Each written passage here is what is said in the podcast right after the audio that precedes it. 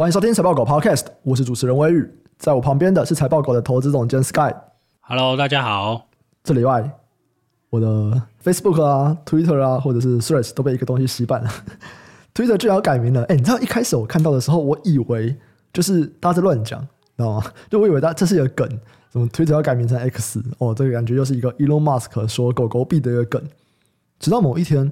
我看到 Elon Musk 贴了一个这个图，就是 X 的总部这样子，然后有那个招牌放上去，然后开始很多新闻网站都在讲这件事情，我才突然发现，哎，等一下，我、哦、这不是梗哦，是真的哦，就是 Twitter 要改名叫做 X，然后 logo 也要变 X，这样，呃，吓傻了。我觉得没有差，反正他买下来，他高兴干什么就干什么，吓傻了，真的吓傻了。然后那个 TechCrunch 就是一个国外非常大的一个新闻、嗯，我知道，他们就酸他。对，他们算他说这个看到 Elon Musk 把 Twitter 改名叫 X，突然就觉得 Mark Zuckerberg 把 Facebook 这间公司改名到 Meta 没有那么愚蠢。我有看到这个啦，我觉得蛮好笑的，但反正大家喜欢酸嘛，我 我觉得蛮爽的。哎，大家狂酸呢，然后都说什么以后在 Twitter 发影片就会变成 X Video。你这个要男生才懂啦哦。还有，因为台湾不是都把 X 音都插吗？对不对？就我其实常常会去分享那个。比方说，在推特上面写的贴文，或者说，哎，呃，刚刚看 Elon Musk 的 Twitter，然后他讲了什么什么，以后我就要说，刚刚看了 Elon Musk 的叉。对啊，台湾人 style 很棒啊，我觉得还不错啊。啊，反正他改那个东西，我觉得根本就没差，好不好？我不知道大家在这么的愤慨什么东西。你知道帮他写传记的一个作者，就是我知道，我知道，他写那个贾博士传那个人，对不对？对对对对对对对对。然后他其实有发一个。推文，他就有说，就是 Elon Musk 他买完那个 Twitter 以后，他就很兴奋的传讯息给他，对，就是说他那个以前他在建立 X.com，后来跟 PayPal 合并的那间公司，那个时候的梦想终于要实现了，这样他很兴奋，就是终于要有一个将一切的不管是内容啊，至至少现在他们这个 Twitter 未来的这个 X，它的愿景就是要把所有的内容，不管是影片，不管图片还是文字。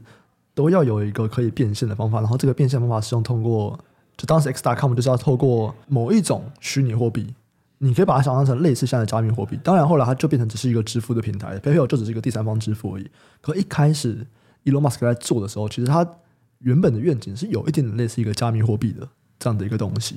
然后他说他很兴奋，就是他现在终于要来实现这个愿景了，是有点一个感动吗？激励人的故事，可是还是觉得，嗯。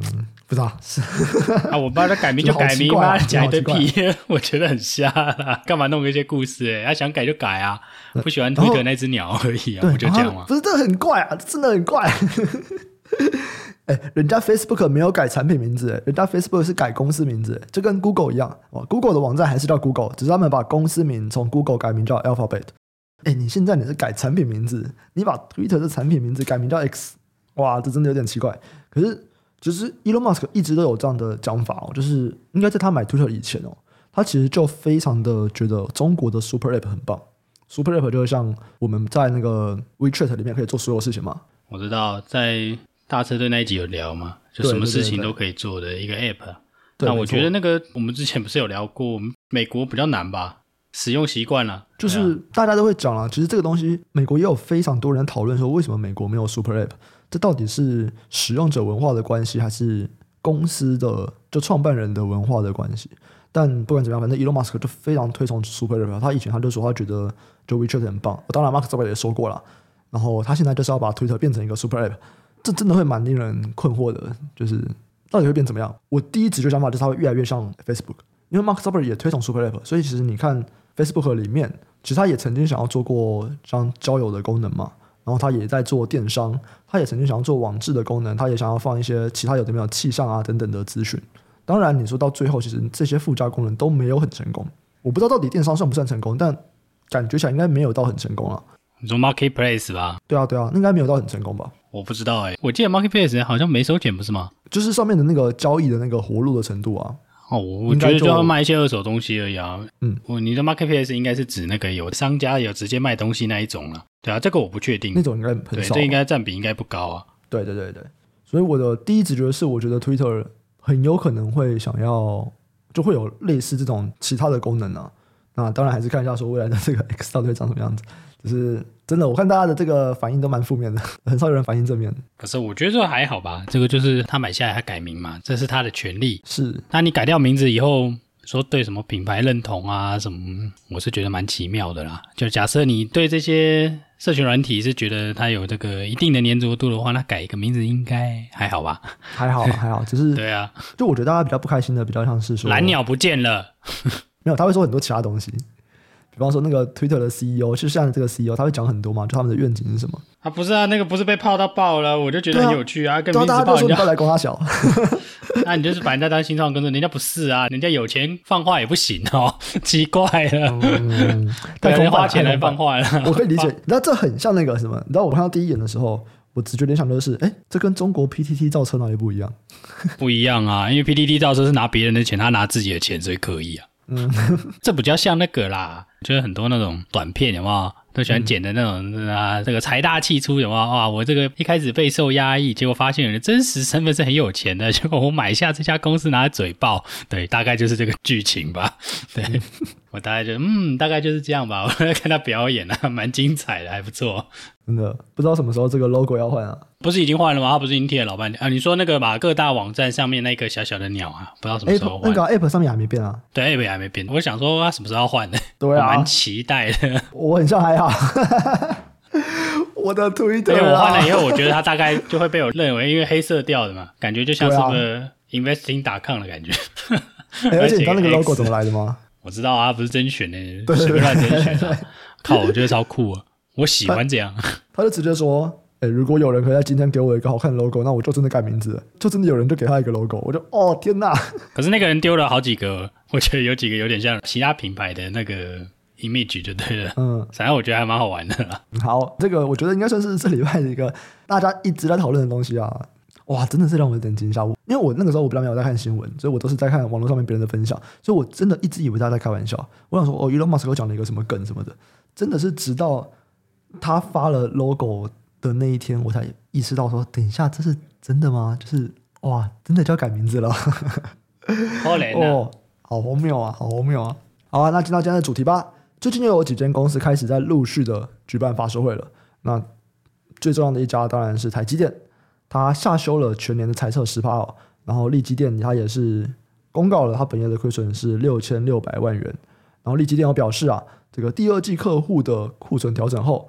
包含像驱动 IC 啊、影像感测芯片，其实都有客户在补货短单，可是缺少这个长期需求的讯号，然后也没有超过一季的订单，听起来这订单好像还不太稳定这样子。诶，那你现在会怎么样去看半导体这块？因为那个时候台积电有下修的时候，很像大家都在说，哇，这个看起来很像 AI，很像没有想象中那么好，或者是带来那么大的注意。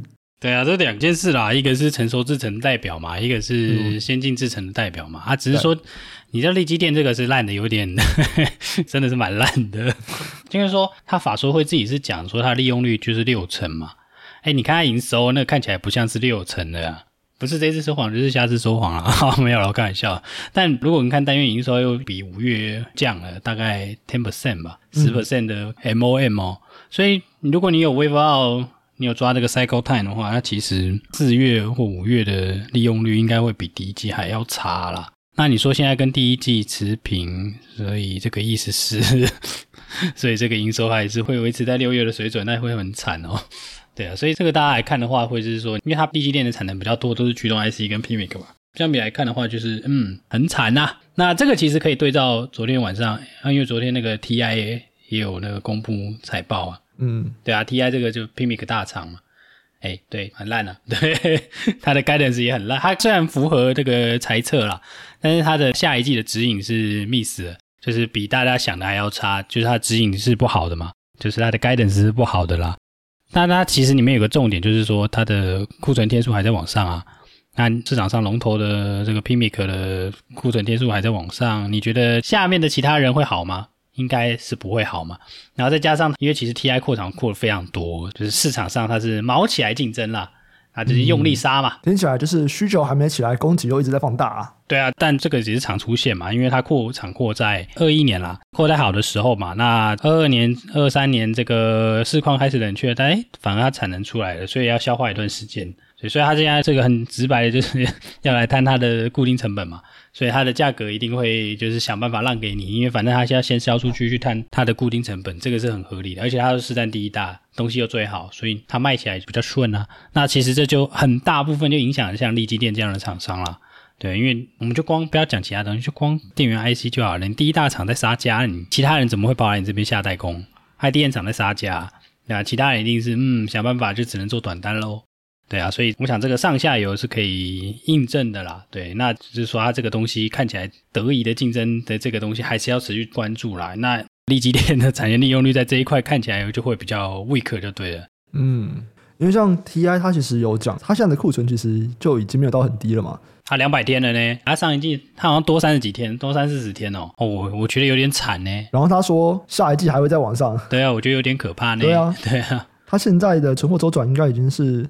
我现在是拉到八年来看啊，它八年都还是新高啊，还是新高啊，因为它是扩非常非常多的厂啊。嗯，哦，应该是历史新高了哦。所以啊，所以上半年不要说市场在传啦，这是明确的讯息啊。嗯，大家都知道他在努力销库存啊，你市场上其他人打不赢他的。嗯嗯，对，我说打不赢是你价格打不赢，对，是价格打不赢，他就是尽力销库存吧。对，那他价格上就比较没有要守了。对啊，可是这个对其他人来说就是很大的压力啊。嗯，对，嗯嗯。对，所以你这个压力也会传导到相应的代工厂，就是力积电。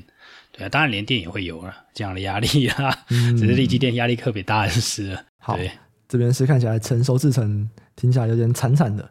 那先进这边呢？先进这边的话，其实就是看台积这个说法嘛。但我说讲直白的，台积这个东西就大家一直在传。二度下修嘛？对啊，哎，大家其实很不开心。知名的分析师干掉说：“你这个挤牙膏式下修嘛？” 对啊，然后这不就是陆行之大大说法吗？对啊，他说：“哎，你是 Intel，嗯，看起来蛮像的哦。Intel 以前也是这样，没错，哎呦，很有 feel 啊。”我就对一下，一过去的，就我们有在 follow 的期间，你可能是说从两千零五年之后，因为它其实几乎是没有这种连休两次的啦，对，所以大家很不爽啊，因为你等于是这个公司的惯例改变了嘛。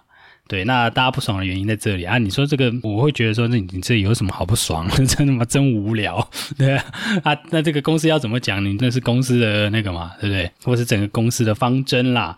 那我们身为这个外部使用者，我们也只能想办法去判断，或者是说去分析这件事情嘛。但整体重点来说，就是，诶，其实是完全的不如预期啊。那我说不如预期，是不如市场的预期啦。对，那有很多人说他这个什么的预期的下修了，那是因为就是有部分的我们说业内人士，我们可以说是分析师，大家在讨论这件事情时候，我们是觉得是一定会下修，没有错。只是说你说会下修到什么地方？对，市场的追比较紧的，你有在追上下游，可能就觉得说什么大概 maybe 在七到十 percent 负的。就是负七到十 percent 嘛，那看起来出来是最差的，是负十 percent。那这其实就告诉你说，这些消费产品还没有回来啊，对啊。那你说影响大的是什么？手机就影响很大嘛，对不对？嗯、我们看手机那些人，哎，手机我以前就有分享过，手机占四成嘛，你手机不回来，台积电不会好的啦，对啊，这个是很明确的啊。虽然说你讲 HPC 超过了手机，超过了什么，我们就很简单的思考就好了。一个占四成的东西，如果动能没有回来，你四成的东西随便掉个十八就好了，你就掉四八嘞。对不对？是不是很容易下修？那再加上其他一般型的 server 也不好嘛？对啊，我的不好是说是被排挤啦，就是被 AI server 的需求排挤了嘛。可是你 AI server 的这些 ten 是被谁赚走了？是被 NVIDIA 赚走了。对啊，所以可以这样去推估，哦，看起来这个 AI 的这样的资本支出其实是没有办法挽救多数消费产品的衰退。对啊，这个我们在上一季法说应该也有提过嘛，就是 AI 虽然很棒，虽然是长线的东西，但是短期不太可能直接救起来，就是所有的消费性产品，因为它毕竟是比较小众的东西，而且它产能是有限的嘛。对啊，那它产能有限就来自于我们之前有提过那些先进封装的东西啊。对，所以这一次大家都只听重点啦，大家都听完重点就是，嗯，那个 CC 会说 AI 的需求年复合增长应该是五十 percent，对不对？大家就很兴奋了，哎，继续玩 AI，对，大家没空啊，对，嗯嗯，哎，那实际上面刚提到嘛，就是这个 AI 是这个长线的需求，短线看起来不太好。哎，我们来看一下应用那边，因为其实昨天不是那个 Google 跟微软他们也有法说会嘛？对啊，对啊，对啊，当然他们也有提到啊。对，你知道，如果大家有去看，就是我们网站上面其实都有。Google 翻译嘛，你大家可以去看那个完整的法术会的逐字稿。诶，你不管是微软还是 Google，尤其是 Google，几乎每个法人都在问：哎呀，你这边烧了那么多钱，到底什么时候可以赚钱？他们就说我们真的觉得这个很棒，我们会持续保持竞争力，可是就是没有回答什么时候开始赚钱。现在你比较看得到有机会赚钱的，就要推出产品嘛？微软就是微软，比较像，对对对对，对，因为微软就告诉你价格多少钱，没错，就看你要不要买啊。没错没错没错，对啊，我是觉得三六五真的会有很多人买来，尤其是像我们这些人，不是说我们很棒什么，是我们比较常做这些简报，嗯嗯，对，我们会需要嘛，所以我们去买这东西是，诶，可能全公司买个两三个账号，大家弄起来还不错嘛，对不对？我觉得就是会有这样的需求啦。但是你说这个渗透率会到多高？我觉得这个可以观察，但是这个东西就是会有人买。嗯，我自己觉得啦，对啊，我们之前上次也讨论过嘛。如果想要直接让 AI 展现在你的营收获利上面，我觉得微软是 OK 的。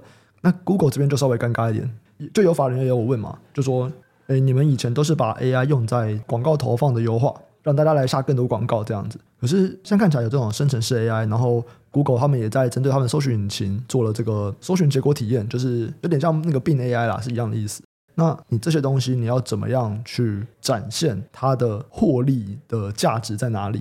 其实蛮多法人都在问这个问题。那当然，Google 这次因为他们整体的这个云端业务 GCP 的业务表现超乎预期啊，所以大家没有非常的严苛，只是大家就一直说：哎，等一下你这边 AI 这边烧了那么多钱，你到底要怎么跟我们证明这东西划算？你会怎么看 Google 啊？哎、欸，我自己觉得啦，我过去 Google 的这些，如果我们说 Office 对款的产品来看，那是免费的啊。哎、欸，它免费的、欸。对啊，对啊，我觉得它比较难的是说，现在这个 Microsoft 认为是主战场的地方，它是免费的。嗯，对啊，那就是看它要不要做一支产品出来收费嘛。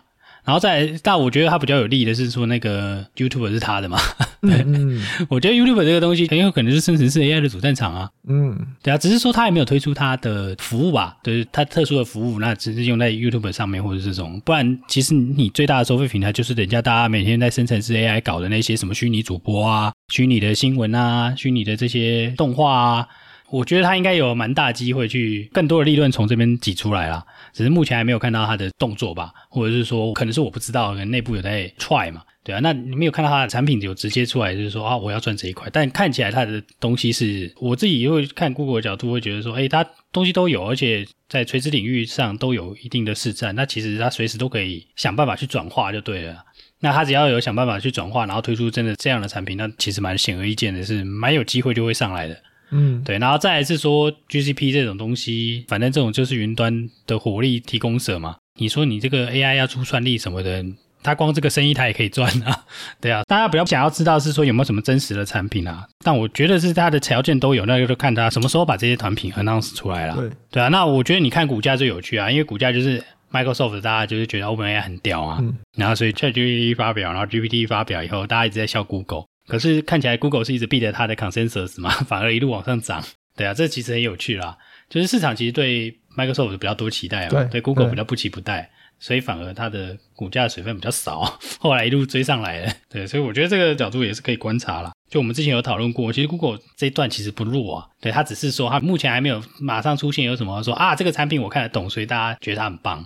AI 相关的这种产品会上来，我自己是这样觉得啦。当然还是要看它后续的产品的发表，或是它一些表现这样子。嗯嗯，其实这个东西也可以从他们法说会的提问里面，就是一些法人提问里面看到。当然，这个东西跟股价是不一样的啊，因为如果我们去看他们现在，我们在录音时间是礼拜三的中午，如果去看他们的这个盘前，看起来，诶，Google 大家觉得哦，他的这个法术会讲的不错啊，反而是微软讲的很像不怎么样。对啊，微软跌嘛，Google 涨。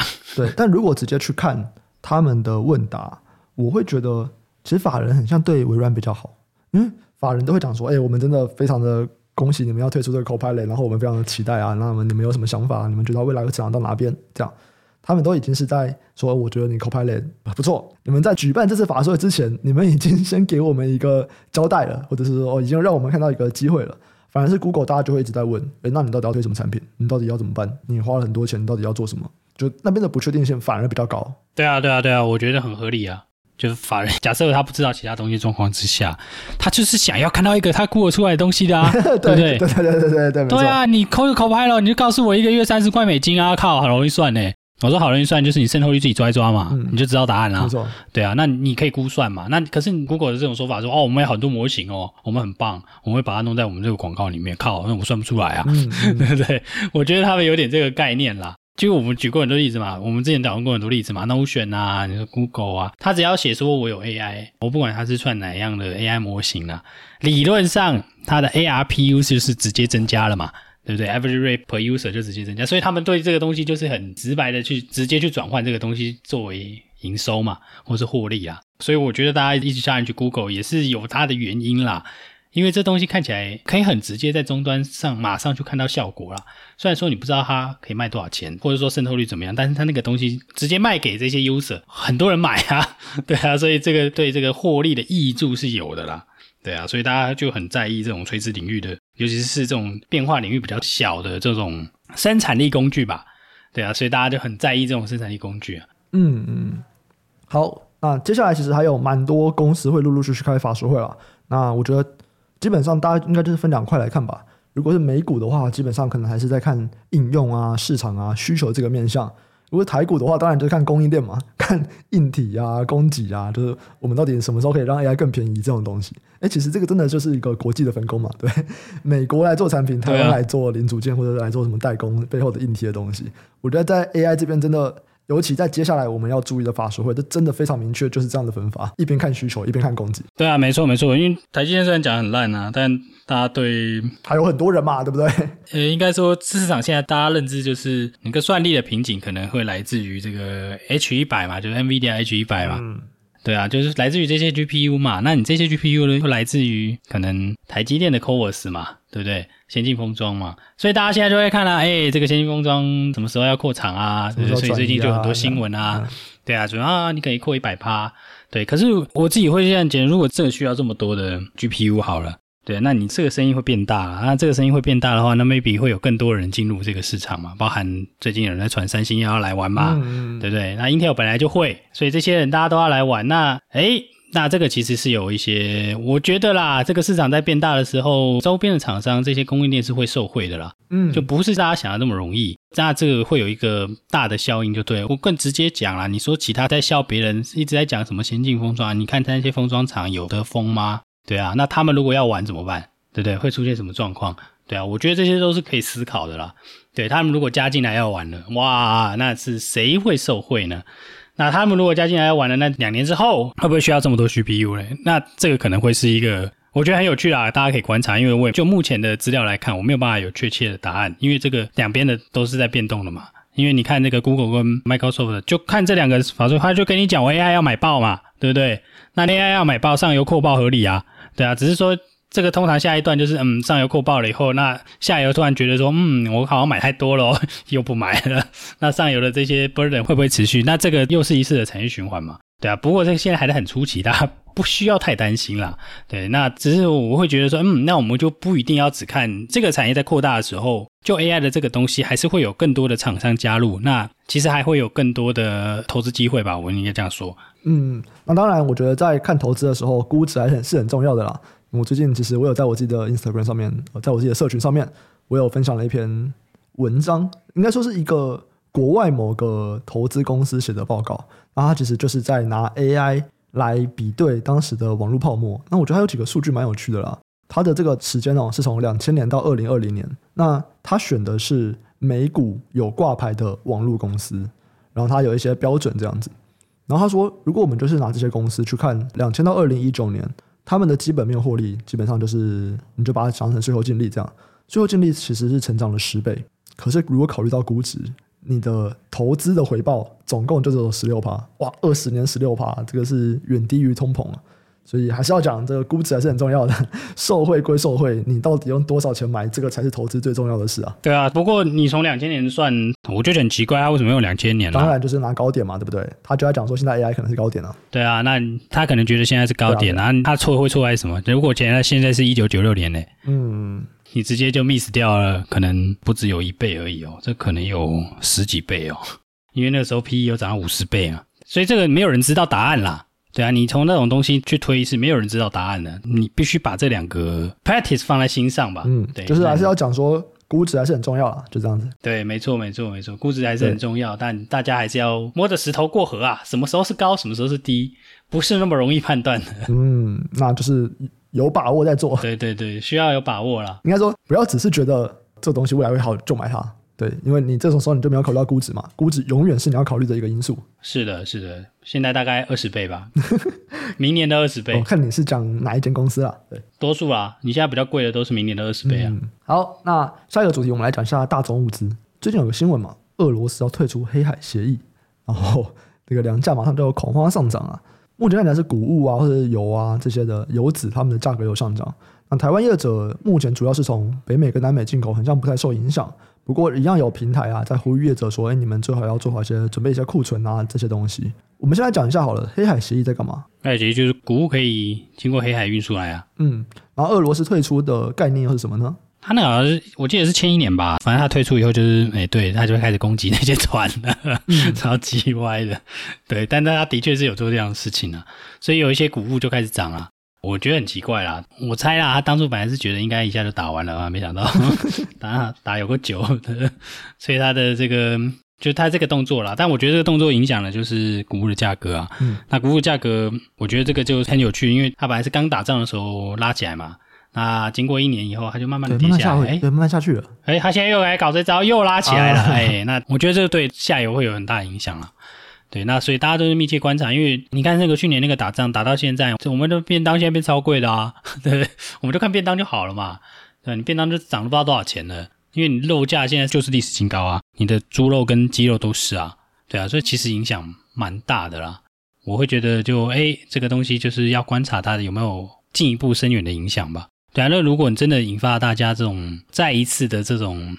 就说啊，我以后就不要从这边运了啦。这种奇妙的状况的话，哇，那可能会有一些相应的投资机会产生吧？对，哦，在台湾吗？还是在其他国家？但台湾当然也有啊。对啊，可能是运输，可能是这些粮商，可能是这些肉商，那可能都还会有一些机会，因为毕竟你的终端的东西在涨嘛。嗯。都会反映这些饲料谷物在涨啦，对，所以这个就是你说什么通膨要下来啊，哇，这个看起来也会是一个影响就对了，对啊，因为看起来现在通膨什么都在降啊，但是哎，理论上在降，又来这个东西对，对啊，所以就会让它降不下来嘛，我们这样说好了。这个东西的影响范围很大吗？目前看起来，我觉得影响蛮大的啦，它会影响全球啊，嗯，有蛮多小麦是来自于乌克兰这边啊。嗯，所以小麦先涨，因为在上一波战争，然后造成这个粮价大涨的时候，其实那时候航运好像也没有到完全的恢复嘛。那现在航运应该算没问题了，只是现在你又少了一个通货的渠道吗，或者又少了一个运输管道。对啊，又少了一个运输管道啊。不太确定现在来跟当时比会怎么样。我觉得影响会小一点啦，因为大家不是傻逼，然后你在那边打仗，我在乌克兰囤哦，我们不是傻了，都要囤，我别的地方囤啊，所以影响可能会小一点啊。哎，什么叫做在乌克兰囤啊？不是我假设我原本在乌克兰采购小麦好了，嗯，你要不要打一年，对不对？打仗打成这样子，虽然说我还是可以运出来，但我一定会去别的地方买嘛，嗯，避免我真的需要的时候会中断啊。比如说我去巴西买好了，就我本来是乌克兰跟巴西买一样多，那我现在可能巴西买比较多啊，乌克兰买一点点这样。哦，哎，这感觉可以去查一下资料，哎，就是看一下说其他国家的这个农产品出口。状况怎么样？这可以看啊，这其实蛮多的，这就蛮多资料的。不是说看这个不一定准的，因为这东西就没有准过，对。哦、真的吗？所以你很难准啦，对。好，因为是落后资料嘛，所以你很难用这个东西去判断说、嗯、哦，大家已经转到这边来了，恭喜。对啊，可是价格是反应最快的嘛，所以大家都会看价格啦。嗯嗯。好，你们看到上礼拜有个新闻，是工研院要跟 Seven 合作。他们要打造那个拿了就走这样的一个服务哦，有啊有啊有啊，有点像是他以前就弄过新一代的无人，对新一代的无人，它也叫 X Store，对，对不对？所以它是新一代的 X Store，它是 X Store 七，因为以前 Seven 的无人商店，它其实是你还是要去比卡，它是自助结账啦，你要把东西放在那边，然后你再用那个 iCash 那边弄啊。对，对对对，第一家不是在那个基隆路那边？对对对对对对对对对。然后现在的这个它不是，它现在的这个就是你拿了你就直接走，然后它会自动扣款，然后这个东西跟亚马逊的是一样的。嗯然后最近又有一个新闻嘛，就是亚马逊很像想要把他们的这个支付技术，然后要给 Whole Foods，哦，要应该是合作吧，合作这个生物识别技术，就是很容易的去进行购买跟支付。但他们不是拿了就走啊，他们很像还是要扫描什么东西的，就扫描一些生物辨识的东西。对啊，是扫描手啊，我觉得 扫描手是看那个掌纹的，对了。我觉得不是看掌纹呢，因为。不知道大家记不记得以前 iPhone 可以指纹用一下指纹啊，嗯，有 Home 键嘛，可以用指纹嘛，对啊，所以看起来不是指纹啦。我不知道大家知不知道，哎，指纹辨识其实有蛮多技术的，这个科普一下啊，嗯、这蛮有趣的。因为你一般觉得指纹是什么？怎么辨识？指纹怎么辨识吗？不是形状吗？对啊，那就是光学嘛。嗯，对啊，那这是打在表层嘛。啊，其实这个东西就理论上来说没有那么安全啦。对，理论上。哦、啊，那后来就有很多新的技术啊，就是说哦，我可能用超声波打到里面真皮层啊，这个每个人就不一样什么的啊。嗯、当然我不知道这次这个神秘的支付技术是用哪一个进度啦。对啊，但我会觉得这东西其实以目前的技术来说没有很难，因为我其实干过蛮多工业电脑展在 demo 那个夹面包有没有？嗯，面包夹走他就跟你说多少钱了。你知道，就我看这个新闻啊，其实它里面有些蛮酷的。他说这个购物者啊，他们是先将手掌跟这个你的信用卡连接，之后你就可以挥手，就会向柜台挥手，然后就支付完成了。诶，这个有点难想象诶，我可能要去找一下影片。他们说现在啊，这个技术已经在两百家的 Whole Foods 商店使用了，在未来几个月内会在五百家商店里面提供。就挥手支付到底是什么概念？对啊，所以我觉得蛮奇妙的，所以要去找一下它的玩法啦。可是我觉得这东西有点，到底有没有很重要？我就觉得还好，因为大家都会带手机，用手机付就好啦。对啊，那你无人商店这些东西，我觉得技术都有了啦。那现在就是看成本嘛。嗯嗯，对，你说那个什么拿了就走，我觉得那东西太复杂了吧？你就随便上面弄一个，我们之前有聊过那个 RFID 啊，啊，对啊，那也可以拿了就走啊，反正上面每一个都 RFID，拿走大家就知道啦。你只要拿出店里面，他就知道了嘛。对啊，对啊，他们现在应该是啊，他们应该没有要去逼，因为像如果大家最近有去 Uniqlo 或者是迪卡侬，只是你都是把东西放到一个篮子里面。Lara 也是啊，放到一个那个。这个叫什么？反正反正就放到一个机器里面。对对对，然后他就会告诉你多少钱。你不用逼条码，他自己就会告诉你说里面有什么东西多少钱。对对啊，所以我觉得这个东西也没有很难拿。他有趣的是说他用手掌付，他只是用手掌付到底有什么用就是了。我是不知道 有没有比较好。我看到影片了啦，就是他的手掌他没有去碰那个机器，他就是把手掌放在你机器上面，然后让他的那个相机看一下这样子。对啊，可是我不觉得这样有比较好啊，嗯，这样比较直觉吗？对啊，对，就是所以我觉得很奇妙啊。这个技术老实说跟 Apple Pay。比 Apple Pay 好在哪里？没有很确定。对啊，你就除非以后都不用带手机，这个东西就有用。对，对，对，那如果如果要带手机，这东西 神经病。嗯、对，就有点浪费时间啦。对啊，也会有点好奇，为什么 Whole Foods 要做这件事情，对不对？对啊，他一定有他的理由啊。但如果我不知道理由，我会觉得嗯，还蛮奇妙的，到底在干嘛？对啊，嗯、但我觉得这是一个有趣的新闻啦，因为就是有趣的技术发展啦。因为大家讲了老半天嘛，那台湾为什么弄不起来？对，我一直觉得台湾弄不起来很简单啊。就跟台积电美国弄不好一样，就那么容易。有没有便宜的人力成本嘛？对啊，你人很贵，你这个东西就一定需要啊。嗯嗯，对啊，不然我找个人站在那里就好了。哎，我们很尊敬便利商店店员的，超屌，每天要做很多事，现在还要取货，时尚全能。那现在取货还要买咖啡，对，还给你搞一堆有的没的，哦，好辛苦呢。哎，你知道最近 Seven 他们开始在疯狂在打说他们的那个珍珠奶茶，有疯狂吗？那不是以前就有了吗？以前有，可是他们最近一直有在发夜配。就发给 KOL，然后我就看了好几个 YouTube 影片。我还没给我喝呢，我是有在喝。他们有在介绍这个 Seven 的真奶。哎，我看完以后，就有一个晚上我看了两集吧。看完以后，我真的就去 Seven 买了，我 就被打到我去买。他们说什么？蛮好喝的，一些手摇饮好喝。哎，真的不错哎。对啊，蛮好喝的啊，我喝过很多次啊。哎，我真的就觉得天哪，这真的就是我们这个食品科技的进步，是蛮进步啦。因为其实它那个进步是那个，就是可能大家没有 feel 啦，就那个珍珠啦。对，没错，没错，这个我们之前讲过嘛，就是。大家回想小时候在喝珍奶的时候，你就会说：“哦，等一下这个珍奶硬掉了，或者他们真奶煮不好，或者怎么样？”因为你珍珠其实是不太能久放的，对不对？就是它煮完以后，你就是在一定的时间内，你就要赶快把它吃掉，不然它就会变硬啊，或者是煮太久，煮到很软或怎么样。反正珍珠这个东西是不太好保存的。